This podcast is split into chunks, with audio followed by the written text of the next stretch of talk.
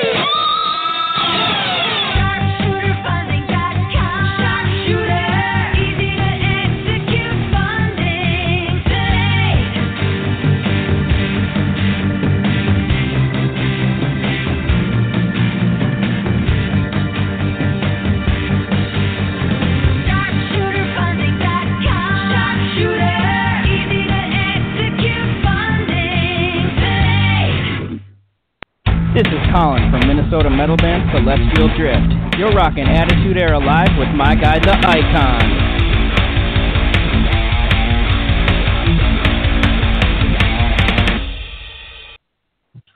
Hey guys, it is Monday night again, and it is another Monday coming off of a Big Four pay per view where I have my reservation uh, about WWE, things I liked, things I didn't like.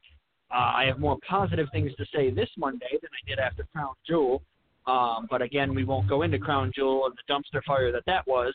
Uh, but we do have the icon here with us. We have Granny Holster, as usual, with us. Uh, and uh, we are set to go here. Another three guest show, a big star studded action packed lineup tonight. So, Icon, uh, go ahead and tell us what we got coming out with us tonight, and uh, we'll get into some Survivor Series talk here before the first guest. All right. Well, we have a big show as always. Uh, we have uh, Gunner Vincent Calaway. We have Philip Moore, and we have the very hot, vi- voluptuous, vivacious Deb Gardner, who's got a lot of grievances.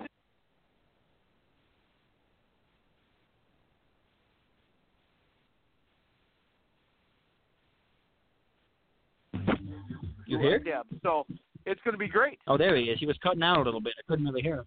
Okay, I got you now. Couldn't really hear you for a minute in my headphones, but all right, I got you now. Okay. What didn't you hear? Uh, well, you were talking know, about started- Deb Garner. You were talking about Deb Garner, and then I didn't hear anything for a few minutes till you yeah, came you back got, you got on. cut so. off for a second. Okay, well, Deb Gardner, uh, she's 8,000 followers to this show tonight, and we're going to have Wow. some giveaways thanks thanks to Deb. And uh, Beautiful, beautiful. Always love giveaways. And uh, there's uh, also a rumor that she may be joining us next week uh, as well. So Ooh, little, little that'll be back-to-back action, huh? All right. Yeah. So uh, yeah, so we want to want to keep all that stuff positive, keep it going, and I can't wait. What's up with you guys? Well, well, I'm just doing Monday Night Football here, a little double duty action as usual here. I'm doing Granny's Chiefs here tonight as they play the Rams, and um, you know, obviously Monday Night Raw is on as well. Um, but uh, again, I'm, I miss it. I have a DVR at home, so I can watch it get home. But uh, but yeah, uh, little Survivor Series last night. Raw with a clean sweep over SmackDown.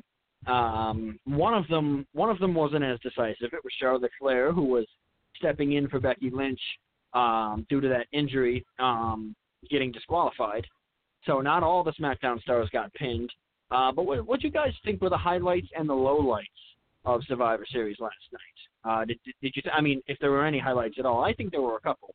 But uh, did you guys uh, like it overall, or not like it, or did they drop the ball? Did they hit the mark? I mean, well, what do you think about one of the big four pay per views? Well, I thought Charlotte's heel turn was uh, unnecessary. Well, I That's my didn't. I, I I didn't get to see it. I wasn't feeling very good last night, so I went to bed early. But I so I didn't get to see it. So Well, there's there's a lot of things that uh, you know the WWE does wrong, obviously. But I'll tell you what, though, uh, you know I have I have coworkers. Now the reason why I mention that I have coworkers that started listening to the show because where I work at now, uh, I work with more wrestling fans than I used to at, at my other uh, at my other job. And uh, one of my coworkers uh, said, "Icon, did you check out the pay per view last night?" I said, "Yeah." He said, "Why? Yeah. How can I get that four hours of my life back that I wasted?" Oh wow. Huh. Well, I liked honestly. I'll be honest with you. I kind of liked the Brock Lesnar Daniel Bryan match simply because it kept you in suspense. It it was it it started off being a, a Brock Lesnar beatdown, and then um, I I just uh, I I don't know. I I think Daniel Bryan did did enough in that match to impress, and I think if WWE wants to make Lesnar into this monster, um, they they did a good job because I mean he you know he threw Daniel Bryan around pretty well. But I, I just think there, there was enough suspense in that match. I think the Seth Rollins and Shinsuke Nakamura match, bringing back the curb stomp, that was amazing. Um, I think the fact that uh, the Raw women's team won simply because of Nia Jax, even though Alexa Bliss was the captain, and you know the history that they've had. So I think that there were some good storyline builders going into the new year. I really do. Right. And uh, I uh, I did enjoy it. From what I, I didn't really have any complaints. Uh, the thing that was really interesting, like I said, you know, I don't know if you guys watched the pay per view with everybody, but uh, this is uh, one time a month when my into wrestling and watches the pay per view, and it's it's very interesting his reaction with Charlotte Flair. He thought her heel turn was unbelievable, Uh, and to me, it was completely unexpected too. I know what you guys thought about it, but she really lit Ronda Rousey's ass up with that Kindle. And they also brought back the uh, the what they used to call Pillmanizing their ankle, but she Pillmanized Ronda Rousey's throat. well, what And this for those of sets up. who- Go ahead. Well, I think I think I think well I think what this sets up. Obviously, Becky Lynch. Um, you know, there's still a lot of rumors out there as to whether or not the Nia Jax uh, punch that was so publicized was legit, and that whether it was a fake injury or not, for storyline purposes, that's still up in the air. But I think well, what this got, sets she up. got in trouble though. She got in trouble. Well, she did, That. yes. I, I don't get me wrong. I think she actually hit her, yes. But I think Becky could have could have competed if she wanted to. I think what this did was this set up a storyline where Becky Lynch is sort of going to be dodging Ronda Rousey here and doing these sneak attacks like we saw on Raw, and she's going to really build herself up as a heel. And the fact that Charlotte Flair took a, uh, you know, because she's always been sort of the the fighting champion, that that she took a page out of Becky Lynch's book here. This could almost be an invasion type of angle again. This could almost be a Raw versus SmackDown for brand superiority type of feud that we're going to see coming in the next couple of weeks, led by the women's division. And I, I think it's an interesting thing. I mean, they got nothing else better going on right now. So I think it could be an interesting thing here. I think this is really going to propel uh, both Ronda Rousey and Becky Lynch into the higher ranks. I really do. I do, and uh, I'm definitely uh, I'm definitely behind it. I just feel that uh, that they're actually starting to put stuff together like they should.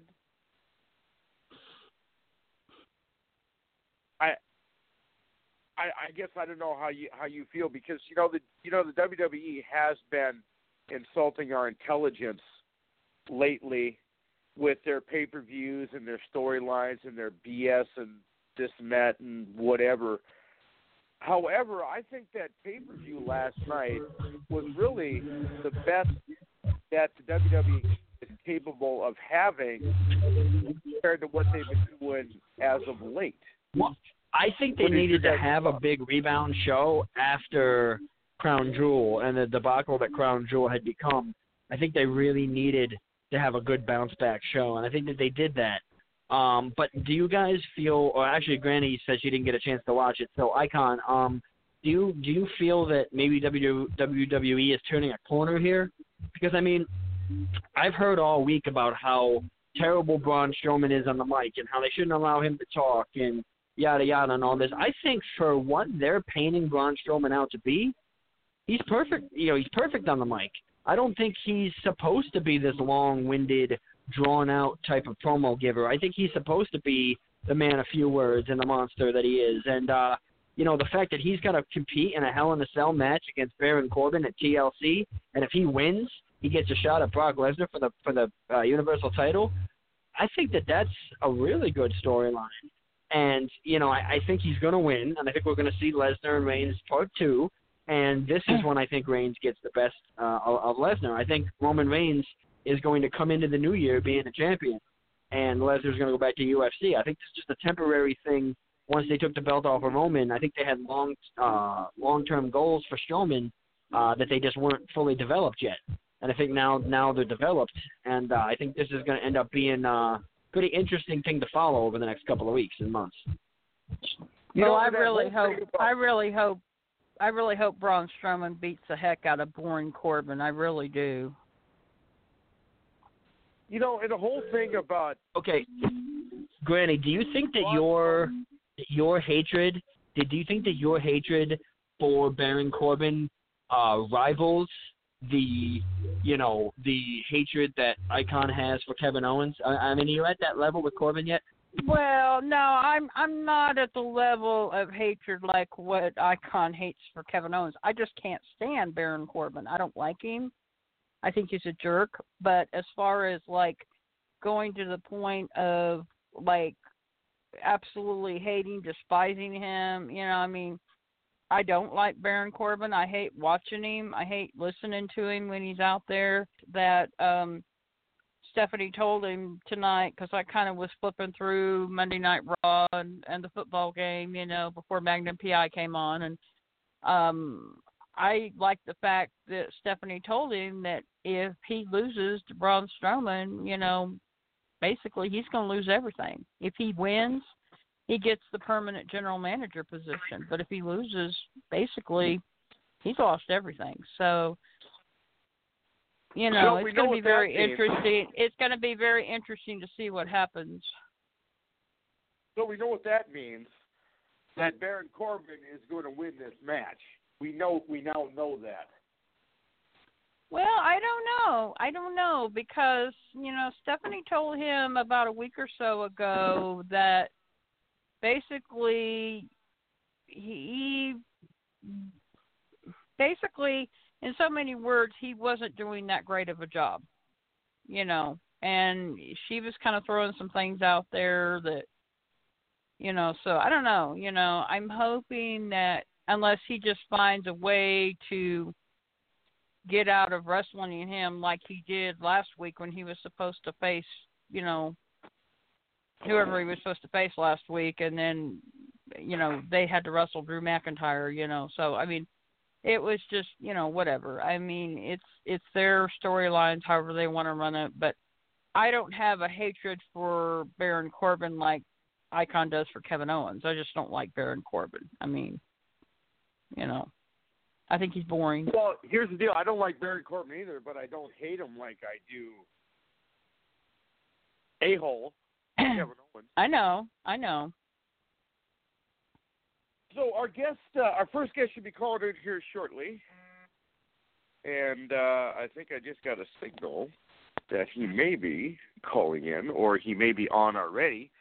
uh, Big Swing, if you want to check the board, uh, is he there? Yeah, we got nothing. He Big Swing cut out. He I know. I, I said we got nothing yet. okay. We Okay, got nothing all right. yet, but uh, they, they they will be. Uh, I'm assuming on pretty soon here. Um, but uh, Yep. real quick though, um, Icon, do you feel Raw made the right decision by having the flagship brand have a clean sweep?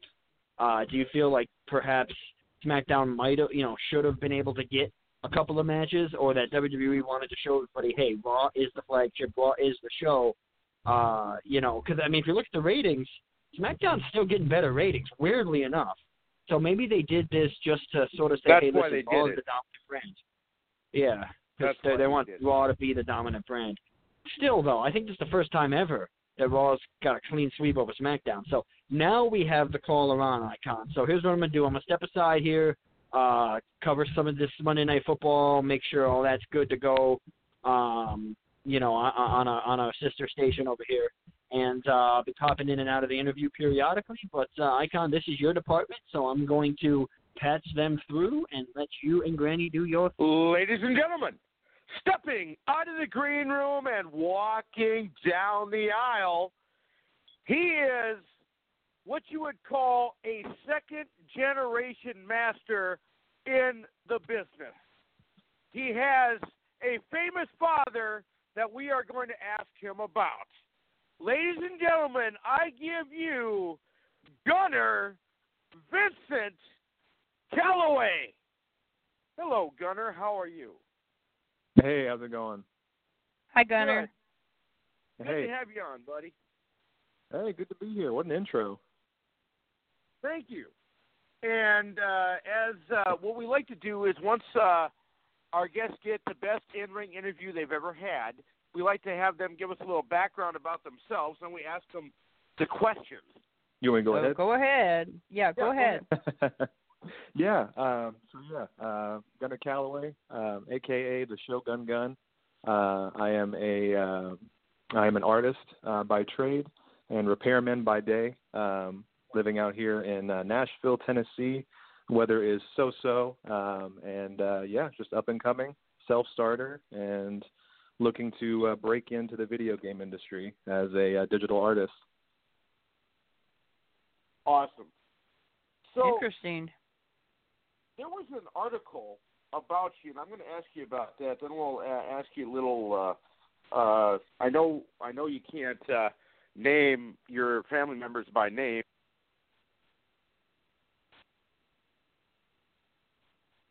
Okay. Did we did we, we lose saw- you again, I Icon? on- Okay, there we go. Yeah, there was an there was an article I saw on the internet about you, and it said that uh, you're looking to follow. In- Cut out again. that, Yes, or he cut that- out again. Icon, what's up with you? You keep cutting out, buddy. All right, let's try this. Now, I don't know what you heard, but I'll just ask the question again. There was an article on the internet that I saw about you, and it said that you're looking to follow in your father's footsteps. Now, we would like you to confirm or deny that and let us know if they had used your name and your information without your permission in this article. That is a, a strong no. um, I uh, I'm not sure where that information was pulled from. Maybe from Chandler and I's previous interview. I, I might not have made that very clear. Uh, no, that's a deny. Uh, I do not have any plans to join the WWE or or follow in uh, in Dad's footsteps. Um, I'm definitely focused on my own path. Um, that's not who I am. That's not my passion. So. I will not be uh, stepping into uh, um, stepping into the shadows, if you will. But nah, that is a no. Okay. And I was kind of I was kind of curious about that because you know you mentioned you're a video game programmer, and I don't remember anywhere in your father's resume that he was into designing video games. Uh, if that's what they meant, would be really interesting. Now, Yeah. And we'll we'll uh, we'll mention this if uh, we can mention his name. Uh, your father, of course, is Mark Calaway, uh, who everybody knows his ring name. But my favorite persona of your father, well, of course, was when he was the American Badass, which was really really cool back in the Yeah. Attitude Era. My question to you is: being the son of a legend, what is that like? Uh, being the son of a legend. surreal. Um, it is it is a charmed life for sure, and um, yeah, I I have met so many genuine and passionate people uh, in my short 25 years. Um, not even in in the business, just people who respected him, still respect him so much, and um, so many people have approached me out of respect and nothing more than just a chance to say thank you indirectly to me. Um, it's such an incredible community, and um, you know, of course, there's uh, ups and downs to all of it, and you know, none of it was my choice. But um, you know, what a life! I mean, just like I said, you, you, I don't think I would have met as many awesome and interesting and uh, passionate people otherwise, and it's been it's been great, um, all things considered. Uh, Gunner Calaway is our guest here. We have 23 minutes here or so left with you. Now, as as uh, being uh, a son in the business, you know, we all know that uh, you know your uh, the road schedule of a professional wrestler is just unbearable for some and unbelievable. Having that as uh, ha- having your father in the business, what kind of uh, how often did you see your your your father when he was wrestling full time? Yeah, um, you're very right. Um, it's it's a rigorous schedule, and I mean they go all over the map. So, as a kid, I, I'd probably say, I mean it'd probably be every week or every other week. You know, he'd come home, he'd recuperate, he'd rest, um, more than anything rest. Um, but we'd still have time to go out and and you know do some family events. Um, but it was it was it was scarce there for a while, and it was really, I think that was the, of his career where he was just on it, you know, every weekend and Monday nights and just go go go, you know, all over the globe. Um, yeah, it was. Uh, it, it was. I would probably say yeah, within about a week or two, I would probably see him and, and get to check in and. Um, of course, you know, my my parents split up when I was really young, so um beyond that, I, I kind of made the time myself, and then he and I made time to, you know, set aside for both of us and to catch up and everything. But um yeah, it was it was hard for a little while. Now, did you ever get to uh, travel uh, on the road with uh, your father? Oh yeah, yeah. Um, a couple times uh, got to go out and um, hit some of the shows. I think the very last one that I was um, I was present for was the one um, that was in Texas, the last well, WrestleMania. I think that was two WrestleManias ago, uh, back in 2016 Wh- When he or lost? 20, 2017. Yeah, yeah. I, Well, Icon, we do have a caller on the line too. I don't know if it's our next guest waiting or if it's a random caller who has a question. Uh, but I'm gonna put him What's through real quick code? and see. Four three What's one. the area code? Jordan Garber. Oh, okay. Yeah, it's Jordan Garber. Okay. Oh Uh, well, then there Jordan, we you have go. a for you have a question for our guest. Oh, absolutely, I do. Um, kind of looking at the mindset of, uh, you know, we all talk. Uh, we obviously, everyone wants to ask you like wrestling questions and stuff like that. But is there anything like outside the business that, because everyone talks to you about that, is there anything other industry that you find fascinating that you, and that you really enjoy a lot, or has it always been wrestling that appealed to you? Are there any other industries or any other hobbies that you have that make you say wow as well, or has wrestling always had the most passion for you? Well, um, as a kid, wrestling was huge, and you know, I, I compare it to you know your your your dad is like a superhero. He beats people up for a living. You know, what what what more could you ask for? Um, as, as I got older, I, I found my own interests and kind of you know you're a teenager and, and you want to you want to be independent. So um, I took to video games. That was that was my outlet, and I was just so fascinated by worlds that people could create and just you know be able to tap in and just disconnect and and go on your own adventure. And that has been probably one of my strongest um intrigues. And and and basically I, I went to school i got my education for the video game industry. I got a bachelor's in video game art um as an artist. And that's currently what i'm pursuing is is a career in that industry um and like i said it's always ever since i was probably 12 or 13 I've just been so captivated by it and all of the creative minds and talented people that that go into making games and those kind of you know AAA titles. Are you more into like RPGs or like strategy games, or what kind of appeals the most to you? For sure, um, role playing RPGs uh, is just you know most of uh, my experience is just kind of build your own character and get out in the world and make it your own kind of deal. Um, I have played some more of like competitive games recently, um, but definitely a classic RPG RPG gamer. awesome. Well, thanks for answering my questions. I hope you guys have a great rest of your night, and thanks for letting me call in again, Icon. Thanks, Jordan. You have a good night, and we'll talk to you later this week. You too, brother. So, Gunner, um, as a video game designer, you know, do you have uh, ideas for games that, that you want to develop now? Do you have any in the works? that you can kind of give us a preview about? Oh yeah, all the time.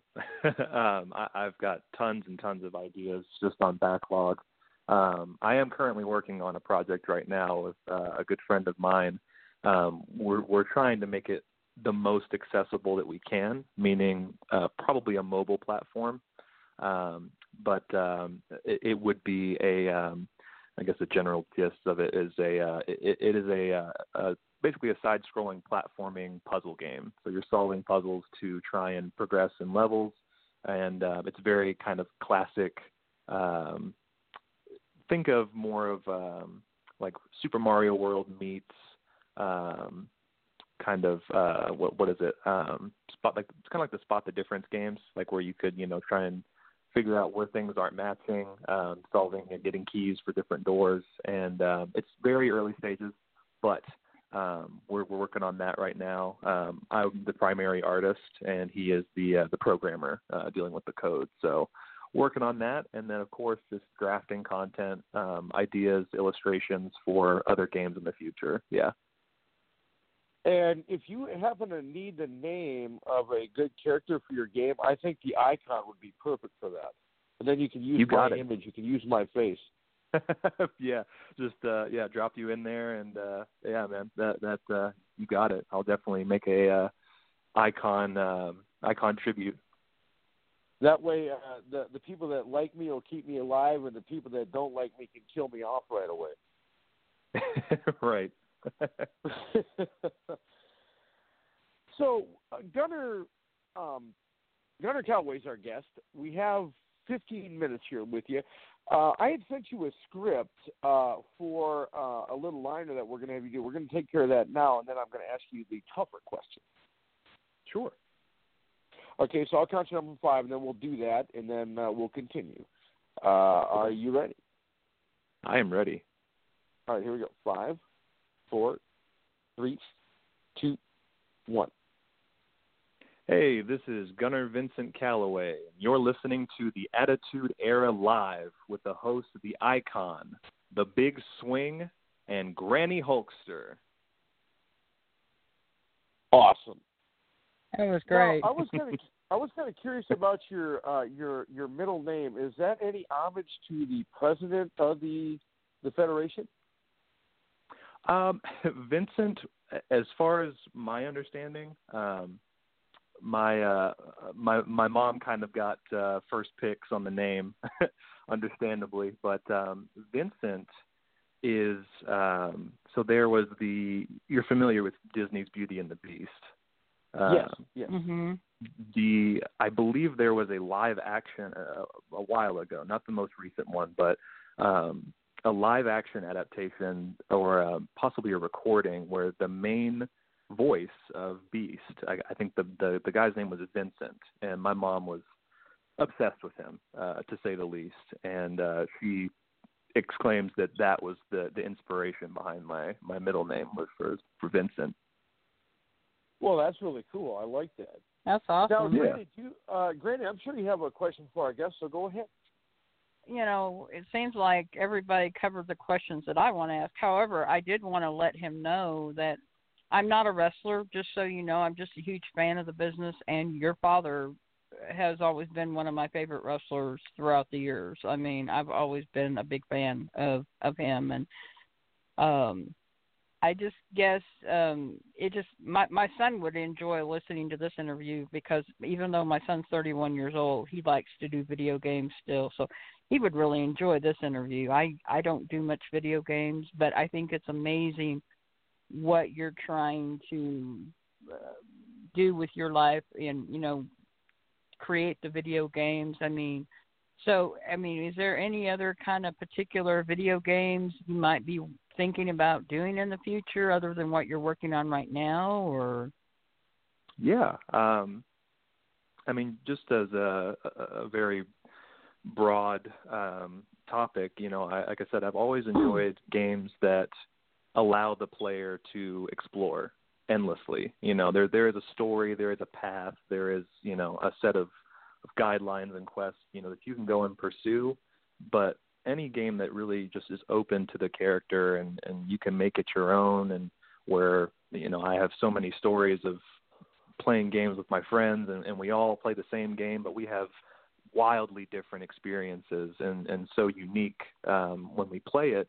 I feel like you know games that immerse people are are are really important and and it's it's noteworthy when a game allows you to kind of step away and and and take up the controller and not just you know enjoy and relax but also just get whisked away the same as uh you know reading a good book or watching a good movie you know a good video game can captivate you for weeks if you let it but i Yeah. really want i want to make a game like that and something that not only captivates and immerses a player but allows them to explore and discover and make it an experience specifically tailored to them. Um i've always kind of like had this idea. kind of like use their own creativity with what they're doing with it kind of like. I mean use their imagination i guess. So Yeah. So a, a a a form, a medium that that allows a character or a player to tap into that creativity and just have a blast. I mean, more than anything, That's games are supposed to be fun. So that's that's what I would like to achieve. Um, that's awesome yeah. that's awesome One thing I was curious about, uh, you know, with uh, with your uh, father, did he ever bring any coworkers home? Um, home. I mean, they would be traveling a lot together, and, and you know, they they kind of all meet up before and after. Um, just from the stories that I've heard, bringing them home. Um, I don't have any immediate memory. Um, I feel like it would have been really, really early on in his career um, when I was probably too young to remember. Um, but my mom and dad both have told me several hilarious stories about uh, you know people coming over after you know a, a long tour or coming back from being overseas. And um, I, I myself, like I said, I I don't remember seeing any of those uh, any of his coworkers at home. Um, but uh, many many tales have been recounted for sure. And I'm sure you've been asked uh, this question a lot. Like when you were a kid, you you know you always had birthday parties and stuff, and and uh, you know your father being your father, and uh, you invited your friends over to your birthday party, or friends for sleepovers or whatever. Did uh, any of them see your your father and say, you, you, "Do you know who that is?" or "Your dad is him," or you you know the this guy is in your living room. Did you ever have any experiences like that? I mean, yeah, some people, of course, they're awestruck, and especially as kids, you know, you you would never think to see this big menacing guy on on the television to you know go over to somebody's house and there he is just hanging out watching TV in his shorts and a and a tee. Uh, but yeah, I actually I remember one day um, he picked me up from school, and uh, and I mean not even minutes of him arriving there was just a, a flood of children to the door, and they were all peeking out of the window and everything. And then I kind of parted the sea, and they were just all just like, "Is that is that him? Is it really him?" Uh, just freaking out, and I I was loving it. I'll admit it. I was I was talk of the town there for a little while. Uh, but yeah, it is. Um, it's it's it's funny in in some ways makes me a little nervous uh when people kind of lose themselves and they get a little bit starstruck uh, it's just it's very raw. It's very pure. Um, but yeah, it, it has happened a couple times. Well, you know, I you know I think would have been really cool, and I don't know if this happened. Maybe you can tell if it did or not, or if I'm off base. But like, the, you know, I I I'm I know you were you know you're a good kid in school. You didn't really cause any trouble. I'm sure. I'm I'm assuming this, but you know, it's like, did your teachers ever send notes home to your parents to have your your dad sign sign the note saying that you know your son got an A and I wanted you to see this and you got to sign this note to show that your son showed. Did that ever happen?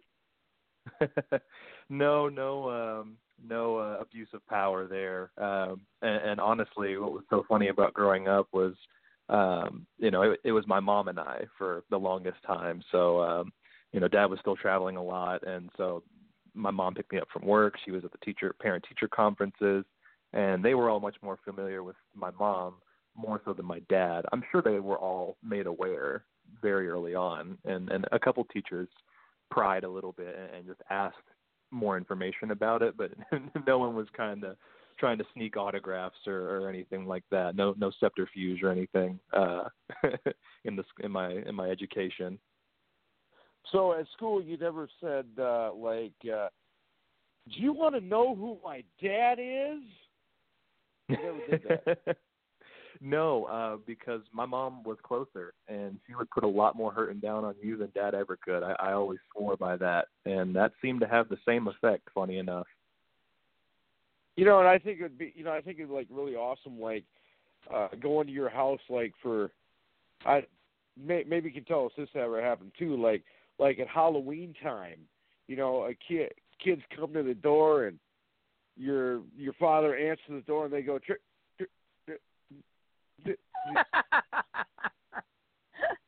they'd be they'd be so they wouldn't be able to talk. They'd be in shock.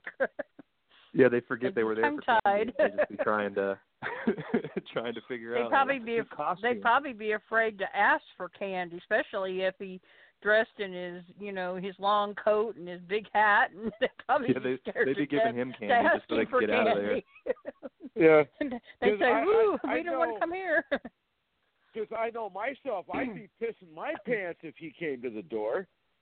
You know. especially especially dressed like in his long coat and his big hat, you know. I mean, my goodness. And, and his hear tie that and gong, you know. So let me ask you this: in the wrestling business, uh, and Gunner Calaway's our guest. We have five minutes here left with him. Uh, you know, we we know who your father is. We know that he was he's obviously your hero. But is there any other individual in the business that you that you really enjoyed that you got to meet that was really cool? Oh man, I mean, uh, I, I talked about it with Chandler um, as well, but um, just everybody there has always been so humble and and so just giving of their time. Um, probably some of my my favorite other people uh, that that I I got to meet and, and spend a little bit of time with while I was backstage. Um, Big Show is a big kid. I mean, he is just such a funny, charismatic, just you know, I mean his you know, his size alone, he he, he takes up the room, but uh just his presence, his his aura just goes beyond that. And um we actually played Call of Duty together one time, which was amazing. Did he ever pick you up? And- Like physically? Yeah. I'm sure he did. Yeah, when I was when I was really young. Yeah, maybe not so much now. That'd be kind of kind of weird. But um no, yeah, Big Show was great. Um I always was enthralled by uh Rey Mysterio and just some of the oh yeah. acrobatics that he could he could do in between the ropes and on that stage. I mean, just a true athlete through and through. I, I always enjoyed watching his matches specifically. Um, and then uh, oh, Paul Triple H, um, great guy. I mean, just could not have had more respect for somebody trying to beat my dad's head in with a sledgehammer. I mean, just such a genuinely so a, good so he's guy. a complete polar opposite than what he plays then.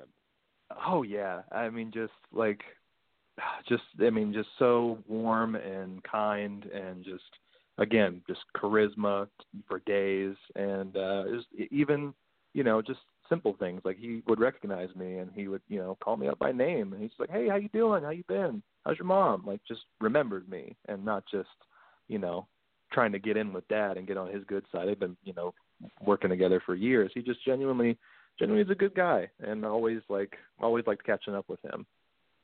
Pretty awesome You know, I have uh, I I have one quick memory I want to share with you about your your father.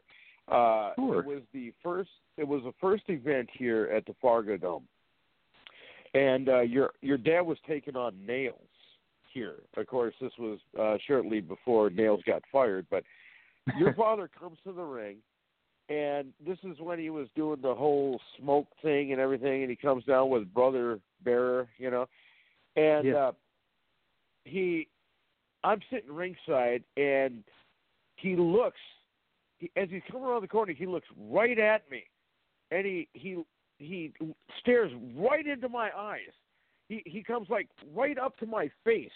Like I'm like nose to nose and you know I was I was cheering for your father of course and he he like he like comes like right up to me. It's like face to face and he puts his hand out and I touch his hand and he he puts his hand up and he like does this like from top to bottom thing. It's like, okay, I will sit down now. Awesome, you know, you know. And my dad, my dad was next to me. It's like, hey, hey Scott, are you okay? It's like, no, I think the Undertaker just told me to sit down, so I did. And my father's like, speechless and my father's like, well, how come you never listen to me when I tell you to sit down? I said, you're not the Undertaker. exactly and that's that's one of the that's one that's the, that's really one of my uh I had a couple uh in, interactions with your father, but that was my favorite one because it scared me to death. You know. I believe it. Well, with that, with the look in his eyes that he looks at people when he rolls those eyes like he does, even to this day, it still gives me the willies, and I've seen it for years. But it's a, you know, but oh, but yeah, i've I've always been a huge fan of your dad's. I mean, I I love to watch wrestling, and that's kind of where I got the nickname that I have. You know, because I I never thought I actually got it from a co former coworker because I love wrestling. My husband, my son, we all love wrestling. And you mentioned Rey Mysterio.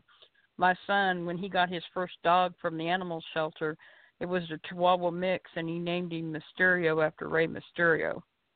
oh wow. But I got I got a funny story to share with you about your dad. My friend gave my son a water bottle We have about two minutes. that look okay that looked like a, a that looked like your dad, the Undertaker. And when he first got Mysterio, it was sitting on the table, and that little dog ran up to it, and he perked up his ears, and he looked at that water bottle, and he started growling at it. like, this is my house, you know. oh my gosh. Yeah, the Well, dog, it- dog knows it's got to stand its ground. mhm. And real quick, Gunner, if our uh, if our fans want to keep uh, keep track of what you're doing, and uh, uh, do you have a Facebook? Do you have an Instagram? You got a Twitter? You got a YouTube? What do you got out there? Yeah, man. Right now, um, most of my work and, and what I've been working on recently is on Instagram. Um, you can follow me. It's um, the Shogun and then Gun. It's all one word. The Shogun Gun. Um, that's where most of my artwork is. Um, you can also find me on ArtStation, um, which is a, a big platform for most digital artists. Um, some of my 3D work is on there from Full Sail, and that's just my name, just Gunner Gunner Calaway. Um, I also have been um, I'm looking to get back into uh, live streaming and doing some of my artwork and, and, and playing some of my favorite games again. You can find me on Twitch as well as the Shogun Gun, same spelling. Um, those are my, my, my biggest platforms. All right, and then uh, what we'd like to do is we definitely want to have you back on again because uh, we do have more. If you'd be willing to come on, if we uh, if we haven't scared you away, uh, we'd love to have you come back on again, especially like when you get your when you're about to have your first big game released. Uh, you know, using me as a character, we want to get you back on, and we want to plug that, and uh, maybe uh, you could uh, send us like an autographed copy that we can give away to our listeners and stuff. Absolutely, I would love to. You you all have been great, and uh, and have uh, respected all my wishes. I, I really appreciate the opportunity to come and talk to you guys. And I will keep in touch, and we do appreciate you taking time on your schedule, Gunner, and uh, go get that game. And uh, we appreciate your time. Thank you, sir. But, hey, thanks, you'll be Gunner. the first to hear it. Thanks. Awesome. Gunner Vincent Calaway, the Shogun, ladies and gentlemen. Great individual. That was interesting. What did you guys think of that? I loved it. That was awesome. But Icon, um, you know what else is going to be awesome? Yeah, it was awesome. I love Yeah. it. No, I said, you know what else is going to be awesome? What's that? This.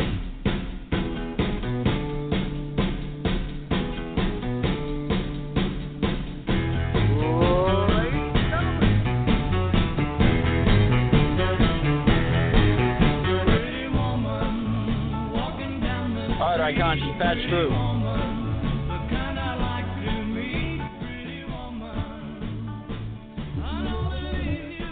All right, Icon, do your thing.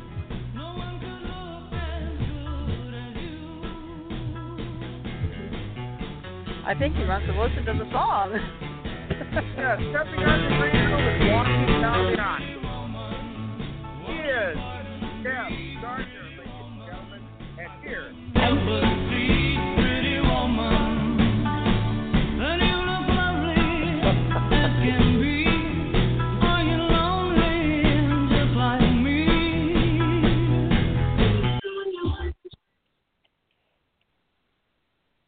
Hello.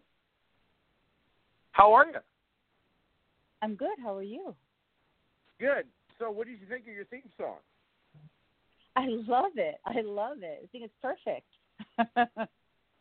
All right. Now, uh, for our fans here, uh, we're going to announce this right away. Uh, for uh, if anybody that's listening right now calls in, we have uh, a couple giveaways. Deb has uh, given us uh, her lip print and an autograph that we are going to give away to one lucky listener tonight. And from now until February 15th, anybody that listens to this interview, whether it be live right now or on playback, four lucky listeners are going to win an autographed lip print of Debbie, and we will select four lucky winners. But you have to go to our page, Off the Ropes, on Facebook, and like the page, and we will select four lucky winners an autographed lip print of our guest right now. So that starts now and goes till February 15th, and that's what we're doing. And you also are probably the hottest gal on Facebook that oh, has ever been in history. Now, you're very sweet. Thank you. and what we want you to do is give us a little background about yourself. I I I, I kind of went a little out of order because I'll admit I am I, I am just infatuated with you and I love you and it's great. but what I like to do is have you give us a little background about yourself and then we'll ask you the questions. Uh, you mean about my life or about what I do on the on the social media?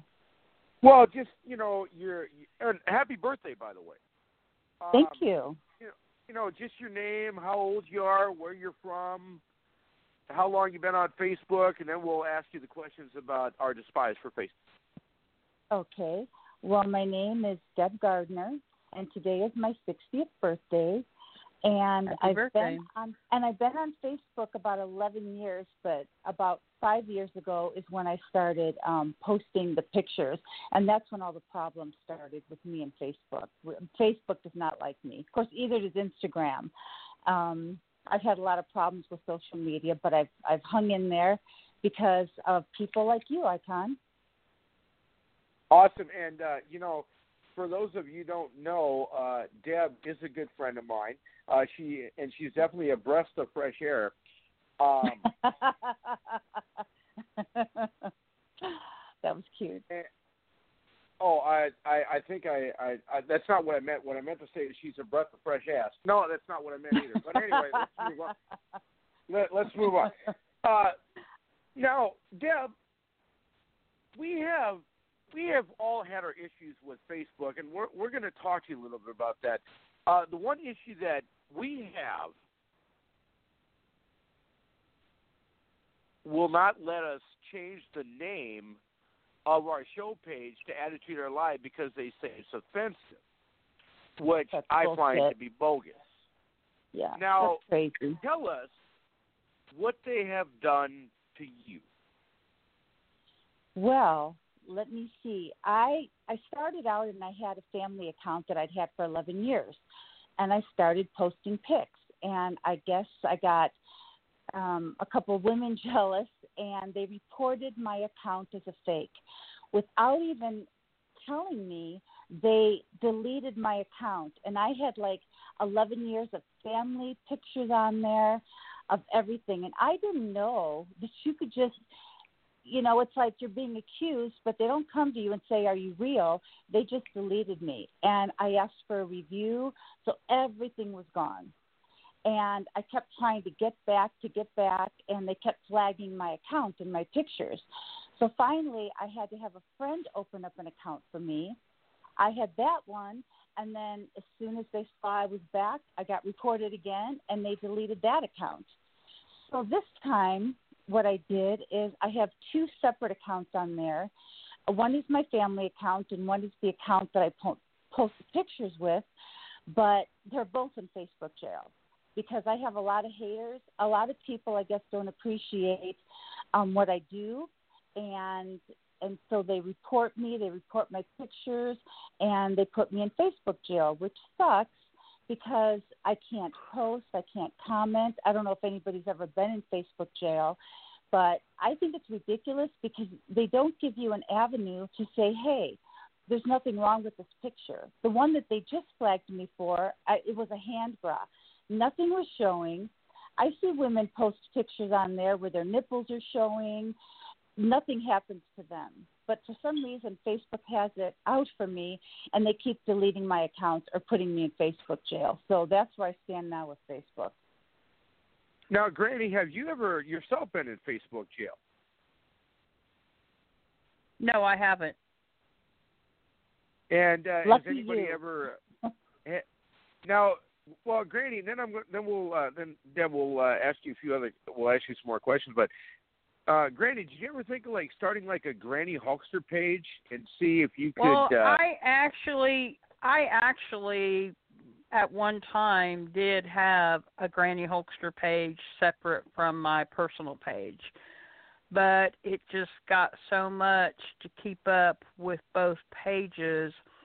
I actually deleted my Granny Hulkster page, and what I do, what I've done on my personal page, I have the name Granny Hulkster in parentheses, and it's just it's a lot easier to keep up with one page. I mean, um, you know, I have more time on my hands now since I don't work anymore, you know, due to my health issues, but I mean, most of my friends on Facebook are through the wrestling world. You know, I have my personal friends that are non-wrestling, you know, my non-wrestling family, you know, and everything, but I have a variety of of friends, you know, on there and everything, but I just I decided it would be just so much easier to keep just to have one page instead of two. But yeah, I did have a, a Granny Hulkster page for a short time, separate from my personal page.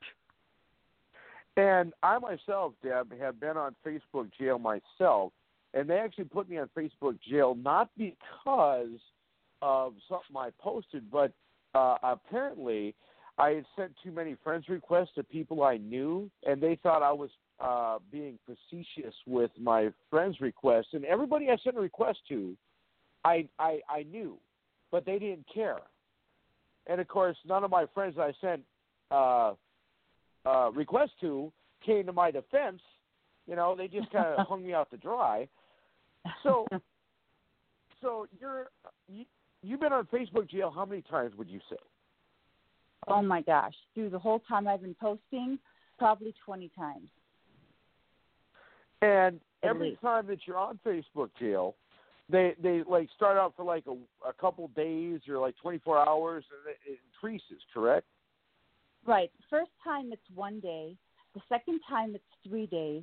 The third time it's seven days. And the fourth time it's 30 days. So to show you, just the two accounts I have are both in 30 days, which means they've both been flagged four times. And the one account I've only had like two months, and they've already got me four times. So, but but there's nothing wrong with the pics, and and I try to tell them that. I ask for a review, and then they come back, and you don't, you know you can never talk to a live person on Facebook. Everything is by email. No, you can't. and that's if they want to get back to you.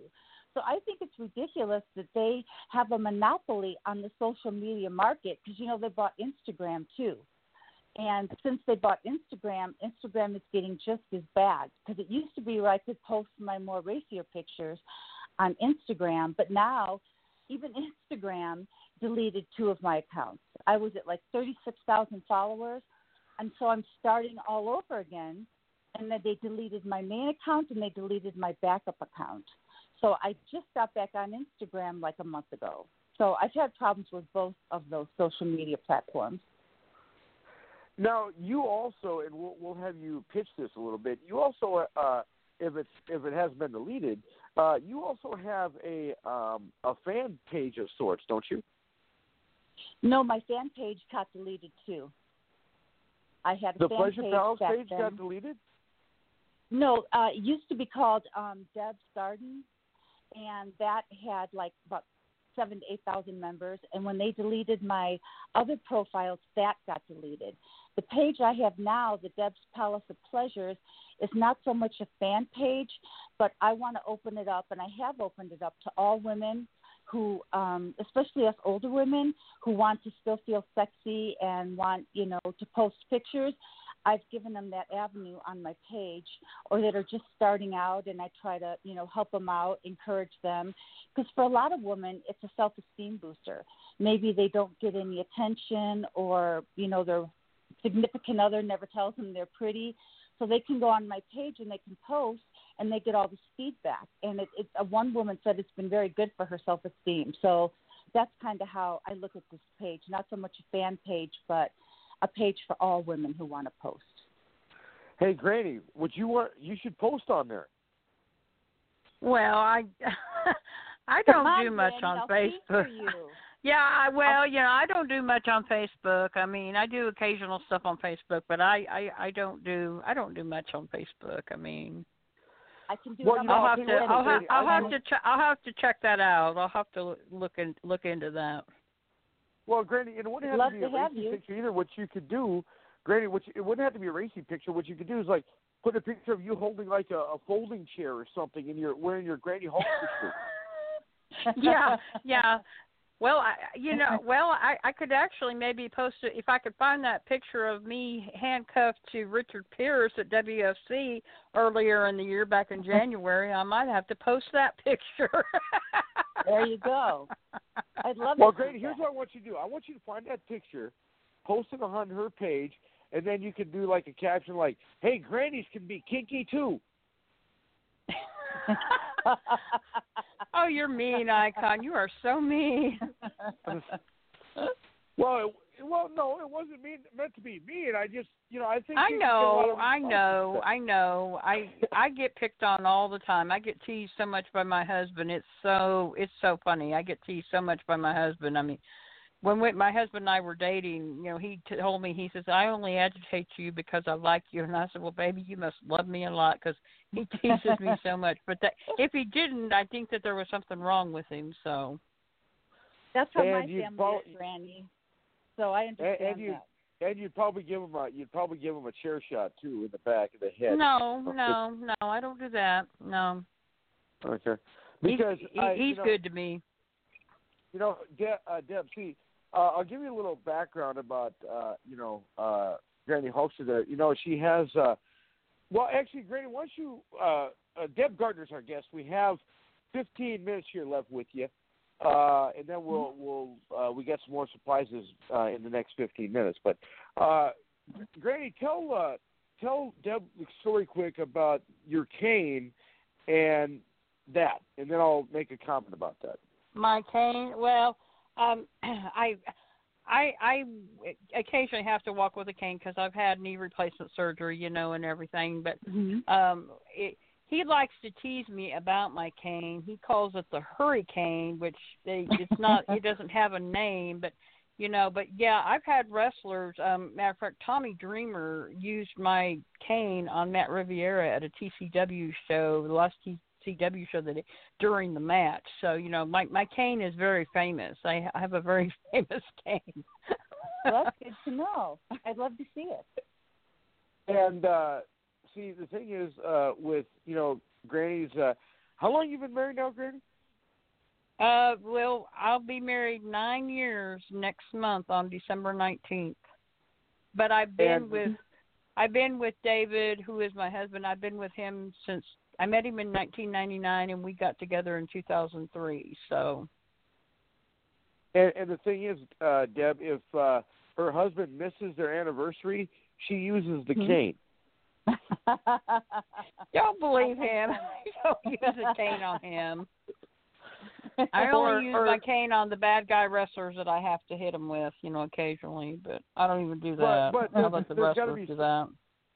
There- There's got to be some punishment if he misses the anniversary. Like my well, my ex, no, you know, my husband my is very ex- good to me, Icon. He takes very good care of me. So I've been, you know, I was married for two and a half years to my first husband.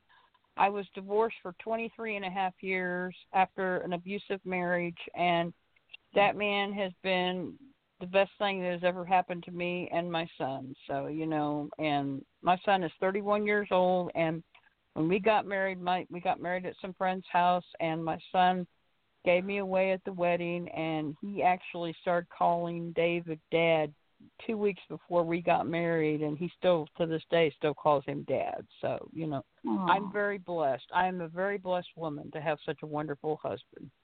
Yes, see, you see, are. gals, now, see, Congratulations. here, here's me. Here's what happened to me. I missed our anniversary. My ex, which is probably why she's an ex now, but I said, "Hey, honey, what's for dinner?" And she says, "Fish sticks." I missed our anniversary again, didn't I? That was How do my you forget your I got anniversary?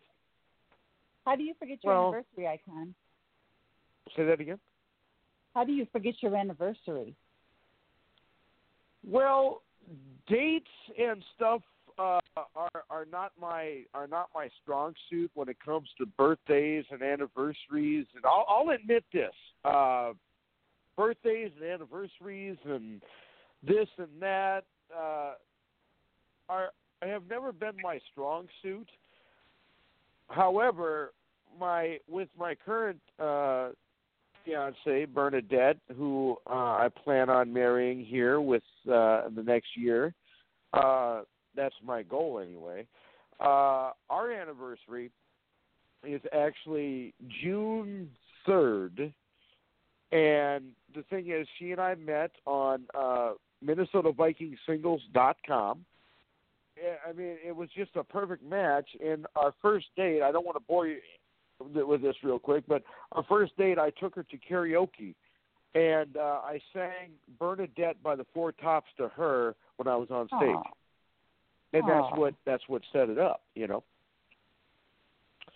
So you So anyway, uh, uh, enough of the mushy stuff. Let's get back to Deb. Okay, so uh, so Deb, if you'd be, uh, you know, if this question's not too forward, because I know that our our single male listeners uh, would be curious about this, uh, and we Mhm. know that you're married, uh, and uh, you know you have your husband, uh, which is which is fine, which means I'm out of luck. But Bernadette's stuck with me. But uh, for uh, we have a we have a couple people tweeting in uh, the show, and they want to know what Deb's measurements are. If she'd be willing to tell us what those are.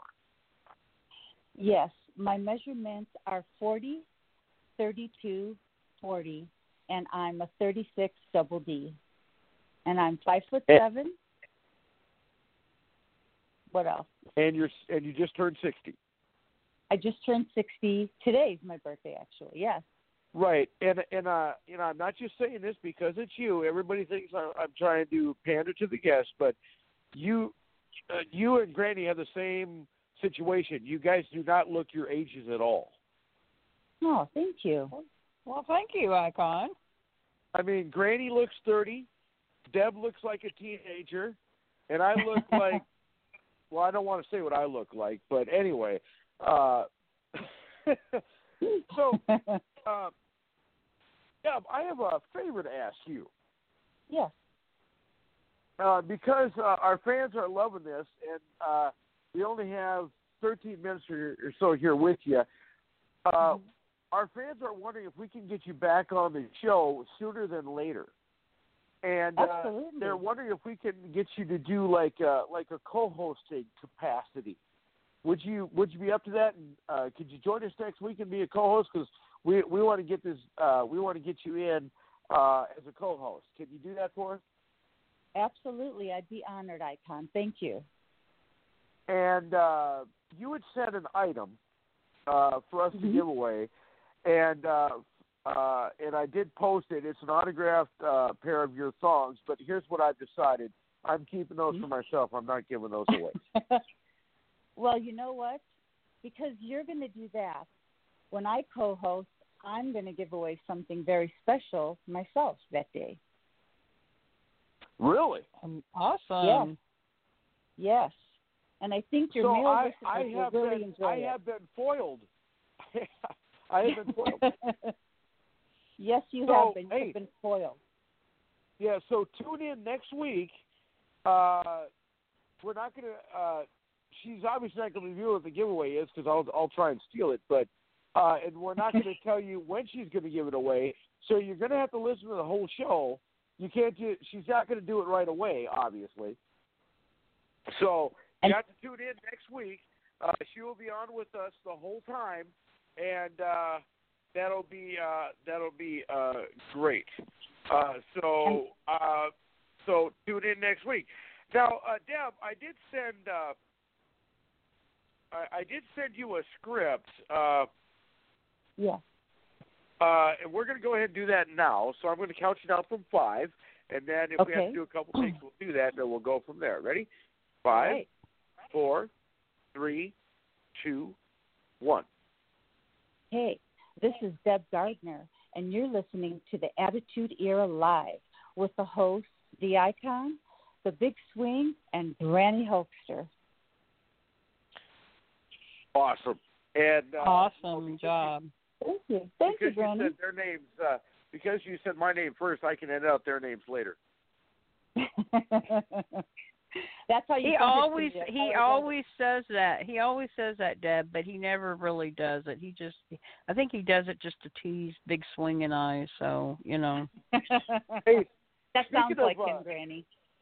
yeah. Speaking of Big Swing, does he have any questions for our guest? If he's I don't listening? know.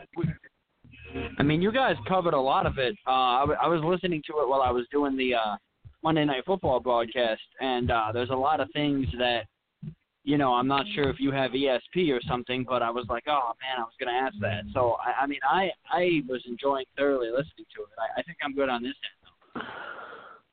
Okay, all right. You you don't you don't even want to blow her a kiss or anything? Uh, I, I mean, I, I, I will, sure. I just don't know if she'll hear it, but yes, I will. Okay, Aw. perfect. There you go. See now, see now. Yeah, I'm not that- to like lick the Oh. microphone. Okay. Well, it, it's it's perfectly okay to do that. Uh, you know. So Deb, uh, if Mhm. uh, our fans wanted to check you out when you're not in Facebook jail, how can they find you? Do you have an Instagram? I already know you have a Facebook. I'll still tell you can still tell us what it is. Do you have a Facebook? Do you have an Instagram? You got a Twitter? You got a YouTube? What do you got? Um, I do have, even though I'm in Facebook jail, they can still go to my group and they can still see because I post. Plus, we have lots of beautiful, sexy women on there. And my Facebook group is called Deb's D E B apostrophe S Palace of Pleasures. And it's like a big happy family. We all interact. We have a great time. And I'm also on Instagram as Debbie Gardner Insta, and that's D E B I G A R D N E R I N S T A. And I have uh, those, and my Instagram has some more racier pics that are not Facebook friendly. But we have some great women on there, beautiful women, all ages. Um, we have redheads, we have brunettes, blondes, whatever your pleasure, guys. We have them on my page. And they're just waiting for you to come and interact with them. So come and see us. And also, uh, are you going to be doing any uh, Instagram live uh, stuff in the future? Maybe next week when you're hosting with us, you can do the Instagram live thing. If that, if you, we can make that work that out, or uh, if uh, uh, do you still do that once a week? Yes, I do Instagram live, and I have done. I won't be able to do Facebook live, but I do an Instagram live, and and the guys really like it. We interact. You can ask me questions. Um, you know, they get to vote on what I wear. I wear different lingerie for it. Maybe I'll wear some lingerie that's appropriate for next week for the for the live program. And uh, and also, uh, guys that are listening, uh, Deb is is a very beautiful, wonderful individual. When you're on her her her live feed, don't say flash your nipples. Don't do that. You know, she she's uh, she she's too nice of a person. One second. Mm-hmm. Well, and I try to. Be uh, I had a cough. And Sorry you about can that. be sexy Uh, and classy. You know, don't be asking her to show her her her bare breasts. She doesn't do that stuff. N- none of that stuff. You must be respectful. And also, uh, Deb, is it true that if gals want to post on your Palace of Pleasure, if any uh, male or female is disrespectful to those posting, you bounce them. Is that correct? That's absolutely correct, Icon. My page is one that I wanted to have where women could post and men wouldn't be rude or disrespectful. All the guys that follow me know that that's my number one rule. We're classy and we want respect. We're mothers, we're grandmothers, we're daughters, we're sisters. And anybody, if the female hates on another female, she's gone. If a male says anything rude or disrespectful, they're gone. We give you one warning. And also, we don't want them to send them um, messages or friend requests unless they ask. Sometimes the ladies get bombarded with like thousands, and I want them to feel free to post where they can be accepted and loved and where they won't be harassed. So that's what um, I'm all about, Icon. Just helping other women to embrace their sexuality. My my motto is sexy is a state of mind. It's not an age, a shape, or a size. Anybody is sexy. You don't have to be a size four, and you don't have to be certain height. Sexy is, like I said, I want women to encourage them, no matter what's your shape. You can be sexy in lingerie. There's all different types, and I'm sure your guys would love for you to wear it. And it's just a matter of you know women getting used to that and getting comfortable with it. So that's kind of what I want my page to do too, help women get comfortable with their bodies. You know, and uh, for those of you who don't know, I, I'm sure you've heard about it. The way she described it, it's kind of like that song, "I'm all about the bass, no treble." Mm-hmm.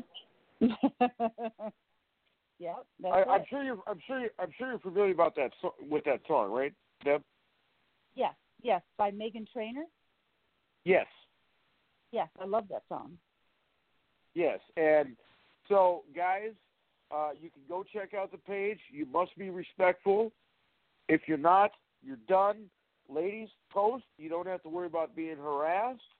So that's why I would love to see Granny posts at least one picture on there, and then Granny, you'll all the compliments you get. She'll get tons, and you know, a lot of you don't have to post um, with lingerie. We have women posting clothes, just their faces. It's you know, it's it's if you want to post in lingerie, you can, but it's not a necessity. It's just whatever you're comfortable with. We have women post, like I say, fully clothed, just their face, and you know, just to get it out there. And then, uh, real quick here, uh, then we'll wrap this up. Uh, and every month, don't you have a little contest uh, for the uh, the cover of the page?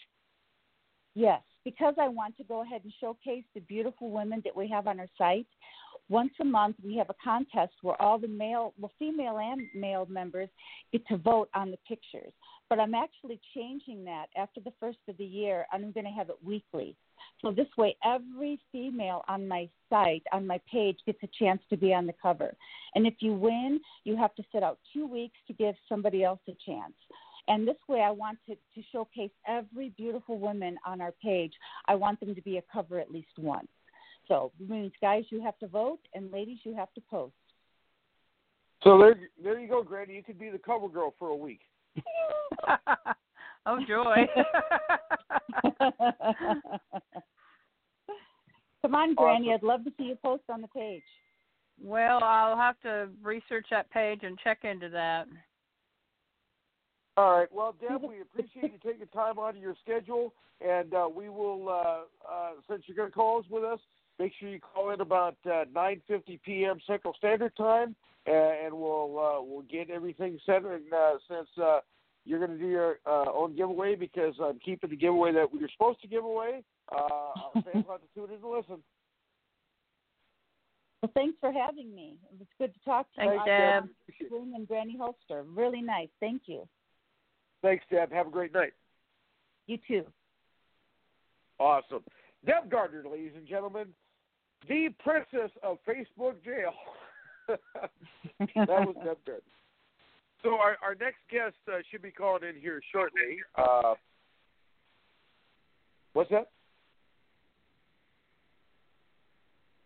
Did you you say big swing? I can't wait. Well, I'm here. Is he is he on? I am here. Uh, yes. All right. Well, pass it on. I'll introduce him. All right. Give me one second here. Where is it? Right. Bada bing. There you go.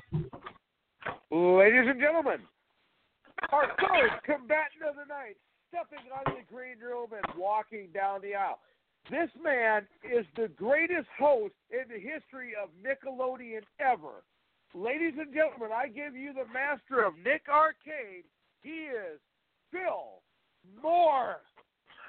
Hey, Phil. Da da you? da da da da da da. You never say master to a black man. How are you, Phil? Good to have you. What's up, Sky? How you doing? Good. Hey, uh, real quick here, now that I've introduced you, we'll have you kind of give us a little background about yourself, and then we'll ask you the tough questions.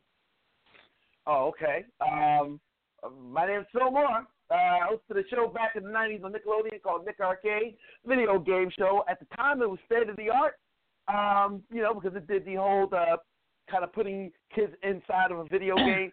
It used green screen, but it also had some brand new technology that was invented just for the show. Um, ran for a couple of seasons and then spun off into tours. And the next thing I know, I was on Figure It Out. We were doing Big Helps, and Nick Takes Over Your School. And 10 years of Nickelodeon. Uh, hey, they bought me a car and a house. Thank you very much.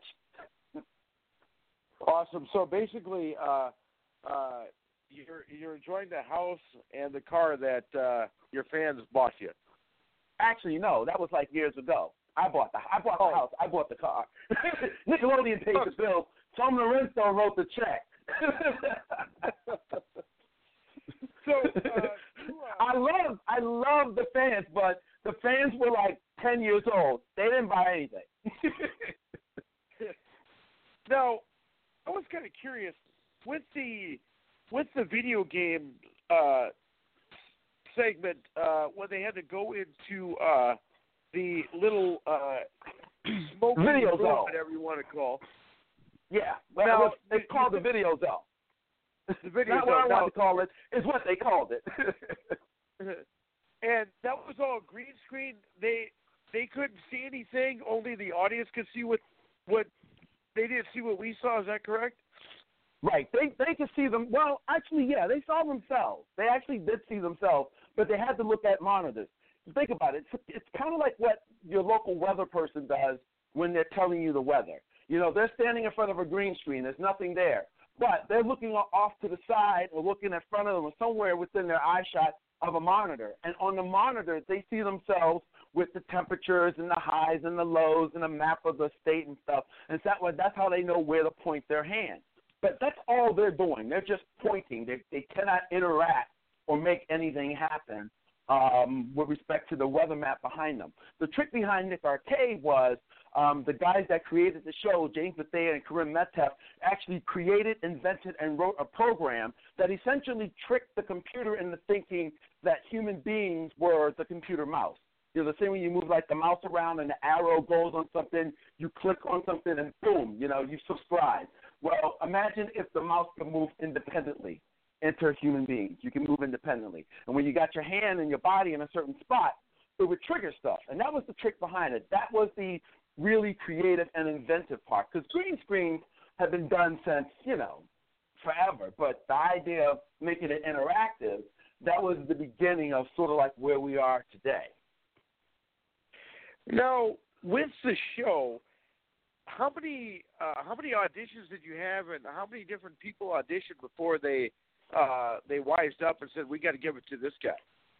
Well, yeah, I actually uh, auditioned. Man, it was a that was the craziest part of the process. Um, normally, for like a lot of things, you know, other people who've done acting and hosting and stuff will tell you you go in for the audition, they narrow it down, then you get a call back, maybe two callbacks, maybe like maybe a third or fourth time, and that's about it they brought me back in like seven times. It was it got to be the point where like when the phone would ring and I would see it was my agent, I almost didn't want to answer the phone because every time you just, like either either hire me or let me go because it was like it was nerve wracking every single time you went in.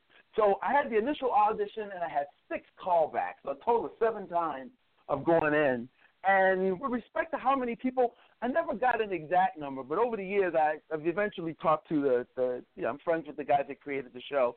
They said they saw an average of, of approximately 200 people between New York, L.A., Orlando. Um, I think they looked at some people in Texas and Chicago. Um, you know, they, but it, they said they saw approximately about 200 people um, before I finally ended up, you know, getting the gig. Now, I was kind of curious, and we have uh, Phil Moore as our guest. We have 25 minutes here left with him. I was kind of curious. You know, they had, you know, when they would do the the, the video game challenges, those obviously were not real video game arcade games. They those were actual like Sega and whatnot, right? That they made to look like video arcade cabinets. Oh, you, you mean uh, when they were playing the video challenges? Yes. Well, the, no, those were actual games. I mean, I mean, they put them in in in actual. They they took the actual games and put them in casings that fit the art design of the TV show. But behind that design that an original person made up was a Sega Genesis, was a Nintendo, was a Neo Geo. It was the actual game game. The, the the two elements of gameplay that were not games you could go by were at the beginning of the show, um, in order to determine which team would go first, we'd have a face off. Those were games that you couldn't buy. They were created just for the show. And then at the end of the show, the big bonus round was to go into the video game, or as you call it, that smoky room thing that went into. That's what they would do, and that was created just for the show. Um, but everything else in the middle, every other game, video game we would play, was a game you could go out and buy, or one of the coolest things, games you could eventually go out and buy. Because we would get prototypes on the show. So like we'd have Sega going, listen, we're not sure about whether or not we want to release this game. Would you put it on your show? And we'd see the response. And so, but they were for the most part games you ultimately can end up buying at your local store. The video challenge game. Okay, so now I have two trivia questions for you related to Nick Arcade. Okay. I've never I've never done this before, so I'm going to do it with you. We'll see if uh, see how if you remember. What was the name of the character that uh, the contestants moved on the board?